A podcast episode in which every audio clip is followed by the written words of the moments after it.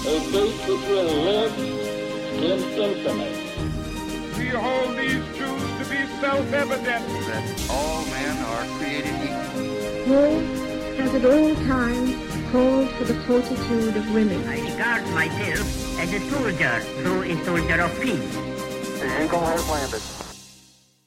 Welcome to the Today in History podcast, where you learn about an event that occurred today, August twenty-seventh, from history. Today's episode is titled, Transgender Athlete Renee Richards Barred from U S Open. On August twenty-seventh, nineteen seventy-six, the United States Tennis Association bars transgender athlete Renee Richards from competing in the U S Open as a woman, stating she must pass a chromosomal test.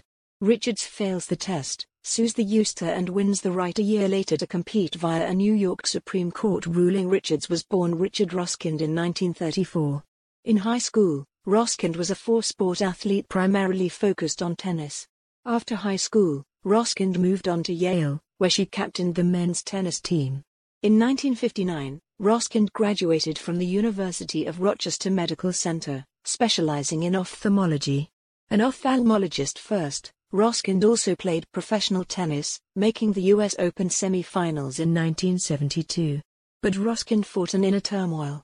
And quote, "I had a very good and a very full life as Richard. But I had this other side of me which kept emerging, comma, and quote," Richards told the B B C in twenty fifteen. In nineteen seventy-five, Richards underwent a gender-affirming surgery.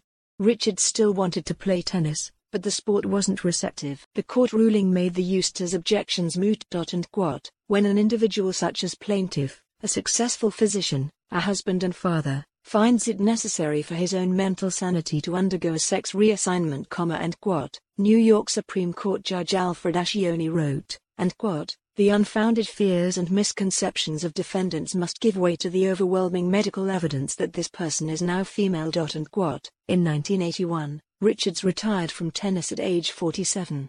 Read more about the L G B T movement in America here.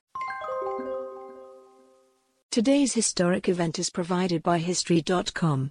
You can find a link to the article in the show notes. Help support the podcast by rating us on your favorite podcatcher, or support it on Patreon by visiting patreon dot com slash autopod. Thanks, and tune in tomorrow for an all-new episode of Today in History.